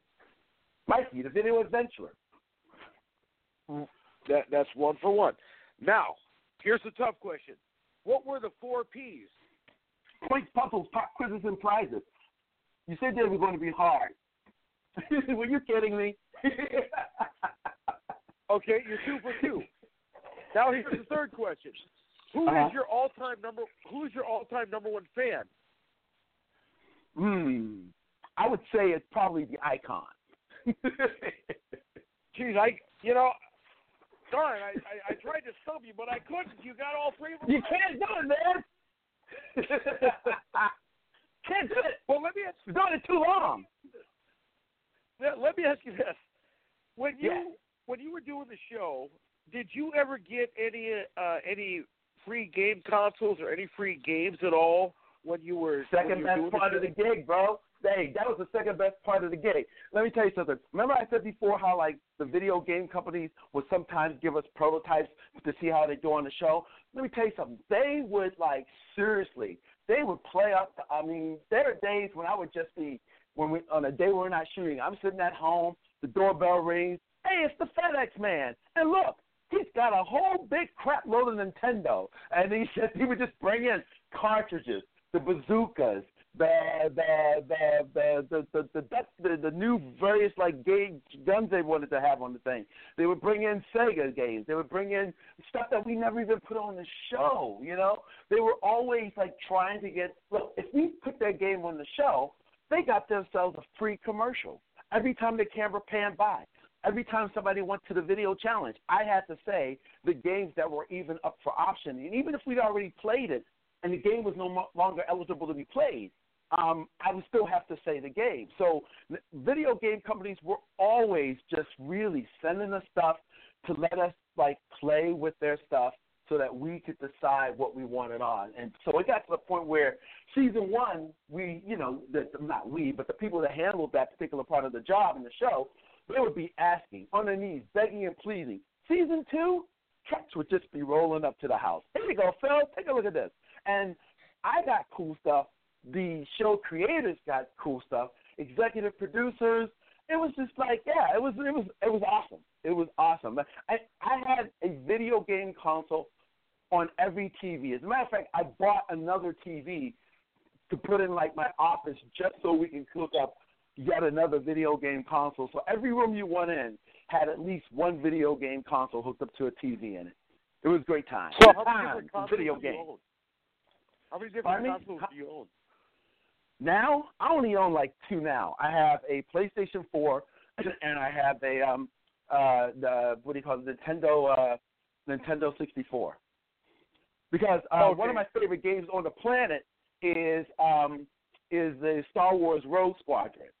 That that game is the bomb diggity. I went and bought a retro game just uh, console just so I could play that game. You know, of course you could play other cool stuff on it too, like Star Fox. But but I mean the Star Wars Rogue Squadron. That game was the oh man, that game was awesome. I loved it so much. So I have that. Those are the only two I have right now. Eh, okay, real quick here. Uh, we're gonna we're gonna pause here real quick. Uh, I sent you a script uh, for a little liner that we're gonna have you do. We're gonna take care of that now, and then uh, we have about thirty minutes here left with you. Uh, we're gonna take Uh-huh. care of that now. Then I'm gonna I'm gonna ask you the real tough question. Oh, okay. I don't know about you. Your tough questions are kind of like, you know, Sesame Street level. You know, I think tough is all relative. But all right, we'll see what you got in your pocket there. We'll see what you got in All your right? Utility. go. Util- you see what you got in your utility belt, boy wonder. Okay, here we go. So we'll do the liner, then we'll continue. Ready? Five, four, three, two, one. Hey, this is Phil Moore. You're listening to the Attitude Era Live with the host, the icon, the big swing, and Granny Holster. Awesome. So That was now- great. No, now I said I have tough questions, but I, I didn't. I'm not going to tell you when the tough questions are coming. You'll have to. You'll have to kind of wait. But so, were you a gamer before the show, or did you become a gamer during the show and then just continued it, or were you never really interested in video games before the show? Um, I was a casual gamer before. Um, before the show, I was, uh, you know, I was in college, and video games were relatively new. You would go to places like Showbiz Pizza, which was then bought out by Chuck E. Cheese's. But for a while, you had Discovery Zones, you had Showbiz Pizza, you had Chuck E. Cheese's, you had, and, and, and every mall had an arcade. So you know, we were always playing. There was an area like a, a common area uh, at, at college where there were games where we could play and stuff. Um, and then before I got into like hosting Nick Arcade, I kind of, you know, I, I started adulting. You know, I finished school, got a job, met a girl, got married, and uh, you know, had a kid. The next thing you know, I started like doing show business. Like I, I did an entire uh, total career paradigm shift, and everything that I went to Florida to start doing, I literally walked away from it to start doing stand up comedy and eventually going out on auditions, which ultimately landed me the show. But so so when I was in college, man, we played games a lot. You know, we played them, you know, a whole bunch. When I started adulting, you know how it is. You become a man or a woman of a certain age, and you got responsibilities. You got bills to pay. You got a car note now. What? And so um, it kind of backed off a little bit. But of course, once the show started, then it was an excuse. Like it wasn't like an extracurricular activity. It was literally my job. So you know, worked out nice. Now, do you still do stand up comedy? No, I haven't done stand up comedy in a whole lot of years. Um, I live in California now. I moved to Los Angeles in 2001, and I think the last time that I did stand up, com- you know, I think the last time I did stand up comedy was before Nick Arcade. That was the actual transition.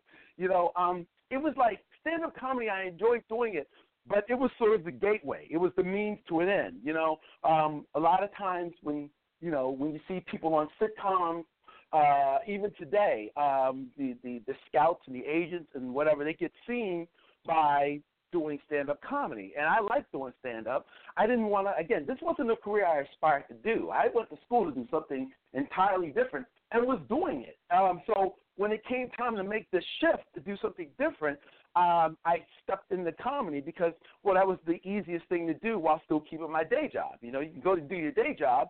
I mean, it wasn't a clean break. You know, I was smart about it. I didn't just throw everything out the window and go, I'm going to live off the land. No, I, you know, I kept my day job and did stand up comedy on the weekends and if there was a night gig, you know, some clubs would have Wednesday night, you know, open mic nights and stuff. So I was able to kind of do both until it finally became the full time job. Um so um yeah, that's that's that's that's kind of like how I got into doing this. Well, you know, uh I had uh, put out a, a stand-up comedy album uh, a couple years ago, and it went aluminum. Oh wow! That's just one step up from plastic. So you're on your way, bro. yeah, it, it it started out at triple plastic, then my mom bought a copy, then went aluminum. You know, mm-hmm. I you know mm-hmm. I I was used to, I used to end my shows like this: Don't drink and drive because you might spill it. And like the old lady said to the peeping tom, thanks for looking in. so buy his album. It's got to go from aluminum. We need to let it go plastic, full plastic, y'all. It's got to go. No, it's already been plastic. We got to take it to the next level. We got to make it go styrofoam. That's it. Make it go styrofoam, everybody. Go out, download it, put it on iTunes. Get that. It's a hey, Christmas holidays are coming up. Ladies and gentlemen, go out and buy the Icons album. Make it go styrofoam. Call it yeah, styrofoam my, or go home. Styrofoam or yeah. go home. Say, yeah, my goal is to at least get it to pewter. that would be cuter. Um, so how long have you been doing that? How long have you did you do stand up, or are you still doing it? Uh, well, I actually, you know, I'm actually thinking of going, going uh, about getting back into it. Uh, there's a, Mhm. uh, a comedy club that just opened in the basement of this bar here in my hometown. I'm thinking of doing some stand-up comedy again, but we'll see how that goes. I, yeah. I well, you know, for me, it was like it was the perfect time. You know, the uh, the late '80s, was they call it the '80s the comedy boom, and I got into doing stand up around like 1987, 1988. So I did it toward the end of the '80s, and then got the job to host Nick Arcade in 1990. Um, shot the first season in 1990, began airing in 1991. Yes, it aired in 1991 Do not believe the internet. If the audience thinks the internet is real, then you know what they need to buy your styrofoam album because so many people Right. tell me, but but on the internet it says. I understand what the internet says, and I understand why you thought, but here we are at a convention, and I told you differently. But the internet said, okay, goodbye, Skippy. Uh, we started shooting in 1990 uh, toward the end of the year, and then the show premiered January 1991, and um, and that's what it, and the reason why I stopped doing stand up, kind of going back to original question, was because the show, like shooting a TV show, we shot four shows a day, um, five days a week, and it took a whole heck of a lot of time. And you know, as I said earlier, I had recently gotten married, and I had a toddler at home.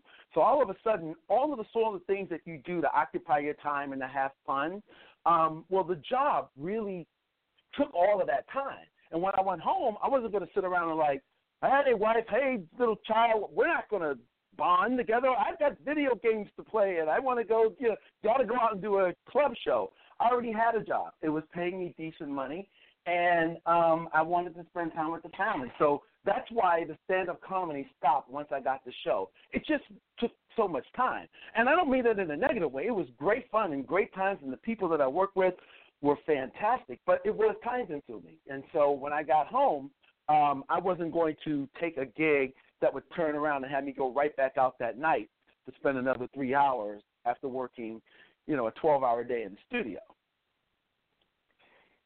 We we have Phil Moore. Here's our guest. We have 23 minutes here left. Now, when you were filming the show, since it was a game show, it, it, it there was a, you obviously didn't do like double takes or retakes, right? Because it was a game show, correct? No, no, no. We, there were times, you know, because the show was so um, techno- technologically heavy, and the, at that time the technology was real new. There were plenty of opportunities for the tech to like fail us. I mean, there were plenty of times when somebody would move Mikey, and I go, "All right, move Mikey to the right," and Mikey wouldn't move. you know, or Mikey would move and then land on the square, and it said, "Let's see where Mike. Let's see where Mikey's going to," and nothing would happen. And Mikey would walk dun dun dun dun dun dun dun dun, dun and then nothing would happen. So we'd have to stop, and then have to do some little technical fix, and either they would just edit it correctly, and they would do it in real time. That's the thing. We would have to stop, but none of the stops or none of the um, uh, uh, takes that we'd have to redo affected the authenticity and fair gameplay of how the game was played. It was never at a point where somebody was about to do something like it's not like a game like a race game. It's not like a say running the obstacle course and if you stop it's going to mess up the time or you know climbing the aggro crag racing against somebody and if you stop then who was where and you know makes it you know iffy on the fairness. It was always at a point where you know fairness was you know was still going to be the integrity of the show was still going to be there. Um, but no, it happened quite a bit um, because of again the technology of the show. It wasn't always dependable because it was brand new. It was invented for the show. Now, the other question I had now, when you're when you would get done filming the show, you said you did four shows a day, five days a week, so that's twenty shows a week. Right. Did you when the show aired? Because you said it was a year later. Did, as you're watching it, you're like, did you like like like flipping on to watch it with your wife and your your your your son, or did you did you not care? Oh, when it first aired, dude. Oh my gosh, it was the first thing. Look, if internet had been around and social media back then, oh, everybody would have known when the show was on because it was the first TV thing I had ever done. I mean, seriously, I had not been, you know, again, I keep going back to I was one of these guys where this wasn't something that I was, you know, working toward all my life and it wasn't like something that I've been, you know, I had like a lot of television and film time and all this stuff under my belt. This is like the first time that I could cut on the TV and see me on TV. The, the the first day it aired, it was like that. You ever watch that movie, that thing you do when the song was on the radio for the first time? That was like me, man. That was me and my friends, man. You know, we were, you know, the phone was ringing while I was on. Did you know your show? I'm like, yes, I'm watching it. It was just like that thing you do, you know. So, oh man, yeah, when- it first aired. Now, when it was, I say a year, it wasn't like a full calendar year. Like we shot the first season in September ish of 1990, and the show began airing in January. So it wasn't like it was 12 months later. You know, it was you know it was just four months later, but it went from 1990 to 1991. So when I see a year, I just meant the calendar had flipped, and now we're into a new year when it started airing. And when you were watching the shows back, did you like? Well, wait a minute. There, there's there's something edited and there's something missing. Did you did you ever find that happening? No, oh, because you know, like I said, it, everything we did, even when we stopped, it was done in real time because it was a game show. When I say it was done in real time and it was done in a real place, the show actually required very little editing because it's not like some shows where, like, say, a sitcom where you've got three cameras. You've got a close up on Bob, and then the wide shot, and then maybe you have an overhead shot, and then you've got a shot from behind. And let's reposition the camera so we can get it from this direction. Everything was done kind of like straight time. So even if I had to stop because there was a technical problem, if I said, um, move Mikey to the right, and Mikey didn't walk, the technical people would come over, they would fix it, and then the director go, okay, let's try it again, three, two, one. I go, let's move Mikey to the right, and then Mikey goes, dun, dun, dun, dun. So from the editing standpoint, you just pick up where you left off, so that by the time you edit it together, um, the only pieces that were missing, I never saw anything new that we didn't do. What I what would happen is I wouldn't see stuff that I know was there because we edited past it. You know, we edit. You're not going to see me go move Mikey and Mikey doesn't move. You're going to see me say move Mikey, and then you're going to cut right to Mikey moving. That piece in the middle where Mikey didn't move, boom, never seen it. So it was actually the opposite of what you asked. I wouldn't see anything new. I would simply not see the stuff that didn't even make it into the show. Now, uh, and then I got one more question. We'll let uh, Granny ask a couple questions. All right, cool. When when you do you still have uh, or did the studio allow you to have copies of all the shows that you did? Um, no, I mean, I, I'm trying to think. I think that I got a few episodes, but it wasn't because I wanted to own the episodes.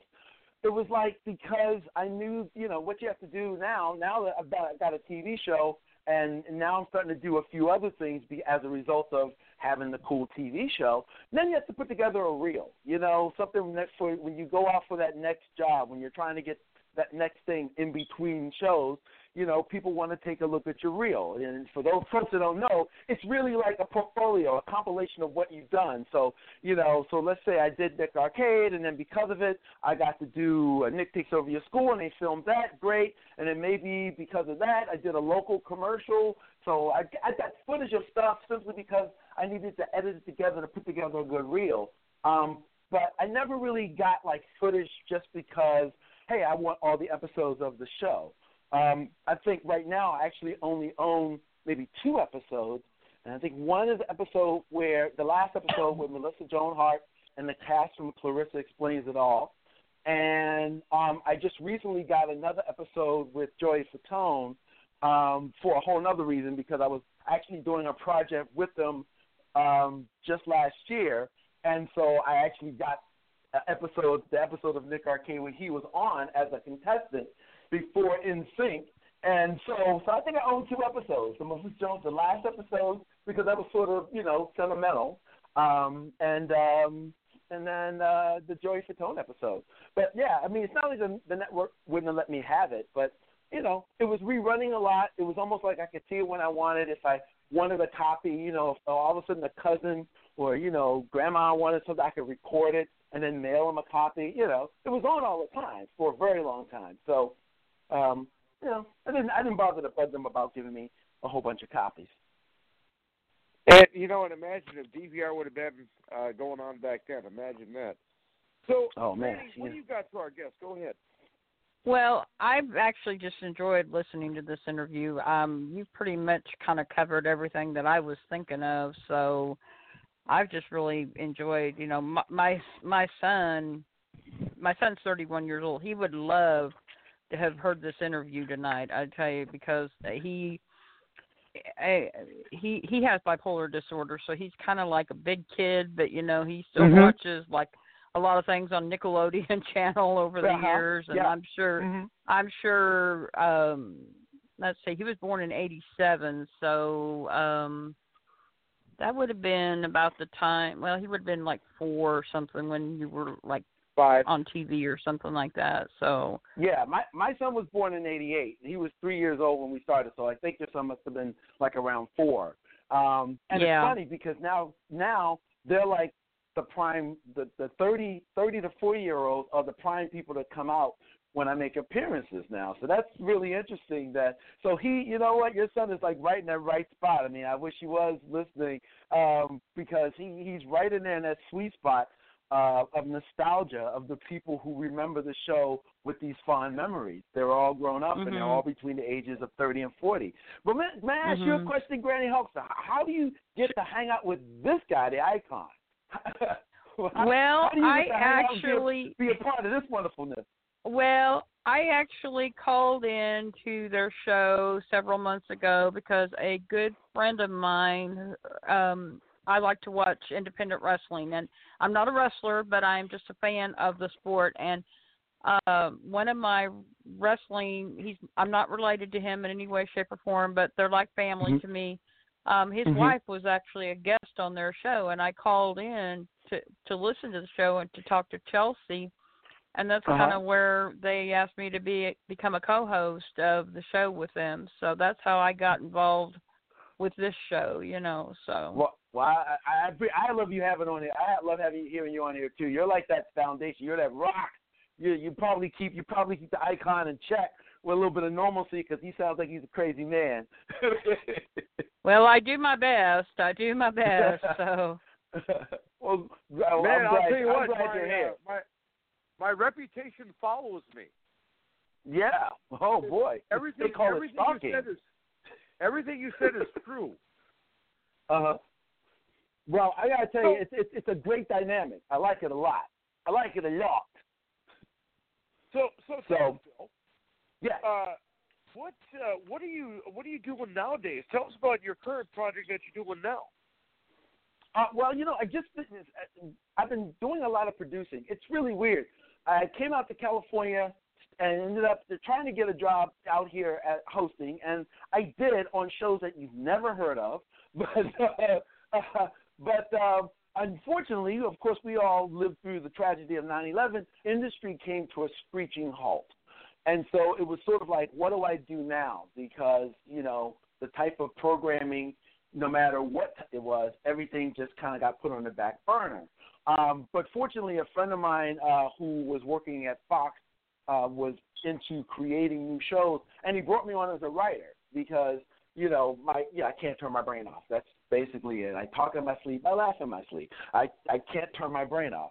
And so he brought me in as a writer, and he he he, he had done a couple things at Nickelodeon in the '90s, and so um, I started doing that out here. And recently, I kind of found fallen back into my first love, which is game shows. Um, I produced a on, on the NBC Universal Channel for Kids.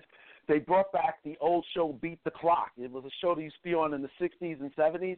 Well, it's back now, and I was one of the uh, main show producers for that show. And it was a TV show that uh, wasn't just adults like the original run of the show back in the 60s and 70s.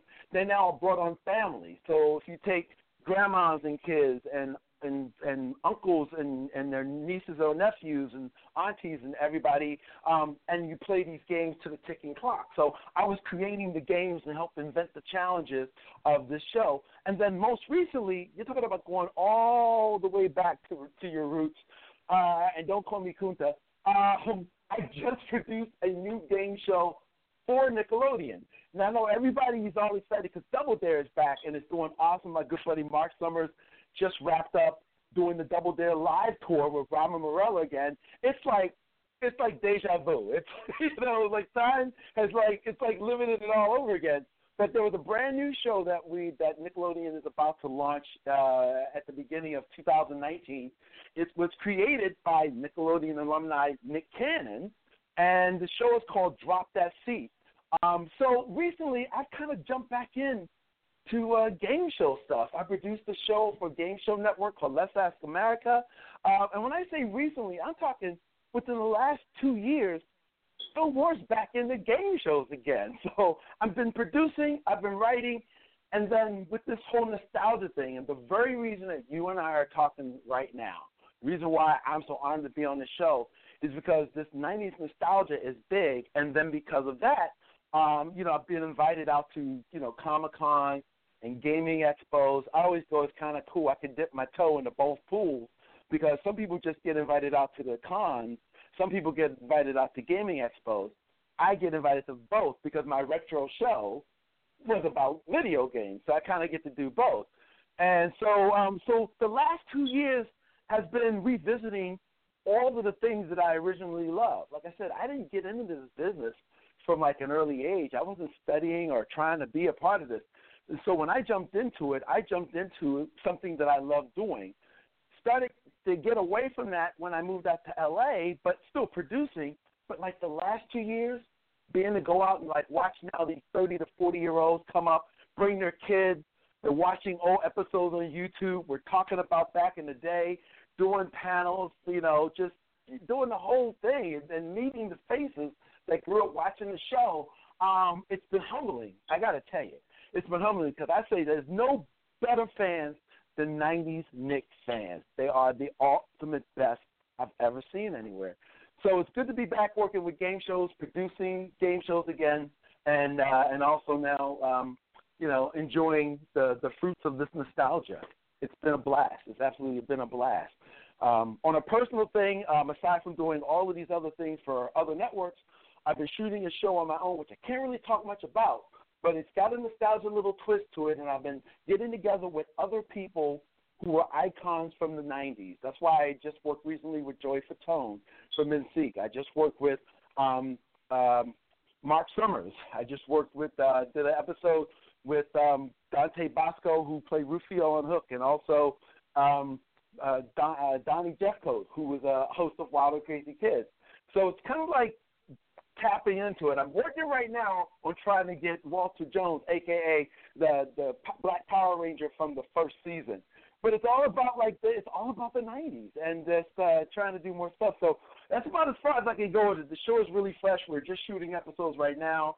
Um, until certain deals are in place, I can't really go too too far into it. But um, man, oh man, like I said, uh, I, I talked to my other Nickelodeon colleagues like like Marc Summers and Kirk Fogg, and and uh, we all were scratching our head going, man, whoever thought that they say that you can't go back home. Oh yes, you can, and it's a blast because everybody's all grown up and they all understand what you're talking about. You know, it's it's really it's been a lot of fun. Well, let well let me ask you this: with your with your current project, and here's the deal: I'd be willing to pay to get myself out there. I would love to be involved in one of your episodes. I'll pay myself. I'll pay to get myself out there. You know, you just gotta make sure that someone picks me up at the airport and doesn't leave me there like uh, another sh- another show did. Uh, yeah. and I have to turn around and come back home. But I would love to be. I would love involved. And here's the thing: this is not an ego statement. A lot of our fans of the show will think it is, but everybody will know about it. I guarantee it. Oh yeah, for sure, for sure. And I'm pumping the hell out of it too. Yeah. Fun. All right, cool. Well, So real quick here, if our fans wanted to uh, check you out, you got a Facebook, Instagram, Twitter, YouTube. What do you got? all right, I got I got it all, and I got to tell you, it's real recent. So when you look at it and go, "Hey, man, where's all your?" I just literally got all of this stuff. Again, I've been I've been working in other areas, and, and this whole thing, this whole resurgence, I just caught up. I'm late to the party, kind of tardy, but don't hurt me, guys. Um, but I do have Instagram. My Instagram and my Twitter are both the same. It's Phil Moore for you. That's P H I L M O O R E, the number four and the letter U, Phil Moore for you. That's Instagram, that's Twitter. I also have a Facebook page, which is my name, Phil, and then more. You can't miss it because the actual cover banner or whatever you call it looks like the set of Nick Arcade, and the little picture of me. Well, the cover picture of me is actually the Robot Chicken version of me because Seth Green contacted me and we did some episodes in which Robot Chicken poked fun at Nick Arcade, and I came in and voiced myself and they made a you know they made the little doll version of me. So I took pictures of the doll version of me, and the picture on my Facebook page is the doll version of me. You know, it's kind of weird. And why? Because I love that show. Has a doll version. Not many people have a doll version of themselves. You know, when you get a doll And version also- of yourself, doggone it, you want to use it. And also, the icon made you a couple collector's cards too. Huh? Say it again. The icon made you a couple collector's cards too. What you gotta do is, you know, you take it when you get unique stuff made with your face in the place. Well, you take advantage of that. you know. So um, that's it. So more for you. Uh, P H I L L P H I L M O O R E. The number four is the letter U, and then my, my name, Phil Moore, on Facebook. Can't miss it. Awesome, Phil. And like I said, I, I am serious. I mean, you wouldn't even have to pay me. You just have to uh, let me get some autographs of people, and I would love to be uh, on an episode. It's actually a dream of mine to uh, to do that. You know, I I love Well, to do a project with you. Well, well, well, on camera, it's only two people. It's myself and whoever my guest is. Um, but listen, you know what? You might not even have to come to us because we actually uh, have taken the show on the road and we're shooting episodes when when appropriate or when the guest is somewhere to accommodate them. Like if the guest is in the middle of shooting something in their own location, oh, we'll go to them. You know, but um, I'll be a it's guest. basically me. be a guest. But basically, well, well, well, here's the thing: you can't be a guest icon because in the '90s you were a kid. This is about people who were like famous in the '90s, and so I hook up with Oh, other people. okay. Now, here, it- it's ironic because I know where you're going with this. You're the icon, and the show's about '90s icons, but you're not a '90s icon. You're a 2018 icon. This show, this show is about '90s icons.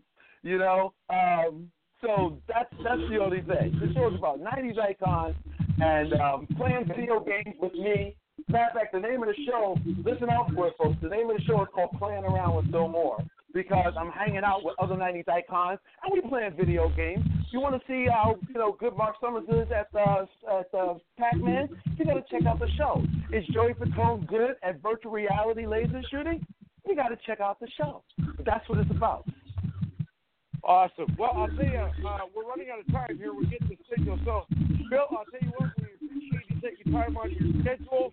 Uh, hopefully, you can send us those autographs. I sent the address, and uh, we appreciate it. We definitely will have you on again. Oh, listen, it was a, it was a blast. Um, it was great being here. I appreciate you having me on. Definitely going to those pictures out to you. Uh, hey, to the Big Swing, to Granny Hulkster, everybody listening, and of course the, the host with the most, the icon. Appreciate you having me on, and everybody listening. Thanks for all the love through all the years. I really appreciate it. Thanks, Phil. Have a great night. Appreciate it.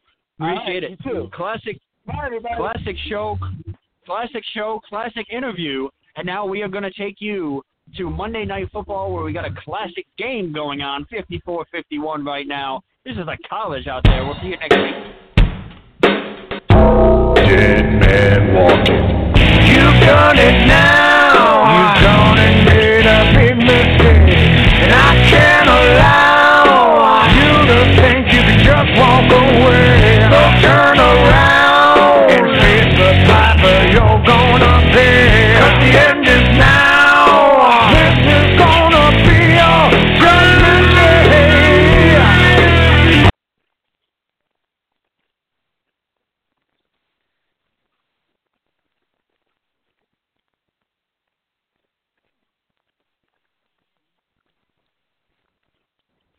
Hello, it is Ryan, and we could all use an extra bright spot in our day, couldn't we? Just to make up for things like sitting in traffic, doing the dishes, counting your steps, you know, all the mundane stuff. That is why I'm such a big fan of Chumba Casino. Chumba Casino has all your favorite social casino style games that you can play for free anytime, anywhere with daily bonuses. That should brighten your day a little. Actually, a lot. So sign up now at chumbacasino.com. That's chumbacasino.com. No purchase necessary. VGW Group. Void were prohibited by law. See terms and conditions. 18 plus. Don't you love an extra $100 in your pocket? Have a TurboTax expert file your taxes for you by March 31st to get $100 back instantly. Because no matter what moves you made last year, TurboTax makes them count. That means getting $100 back and 100% accurate taxes only from Intuit TurboTax. Must file by 331. Credit only applicable to federal filing fees with TurboTax full service. Offer can be modified or terminated at any time.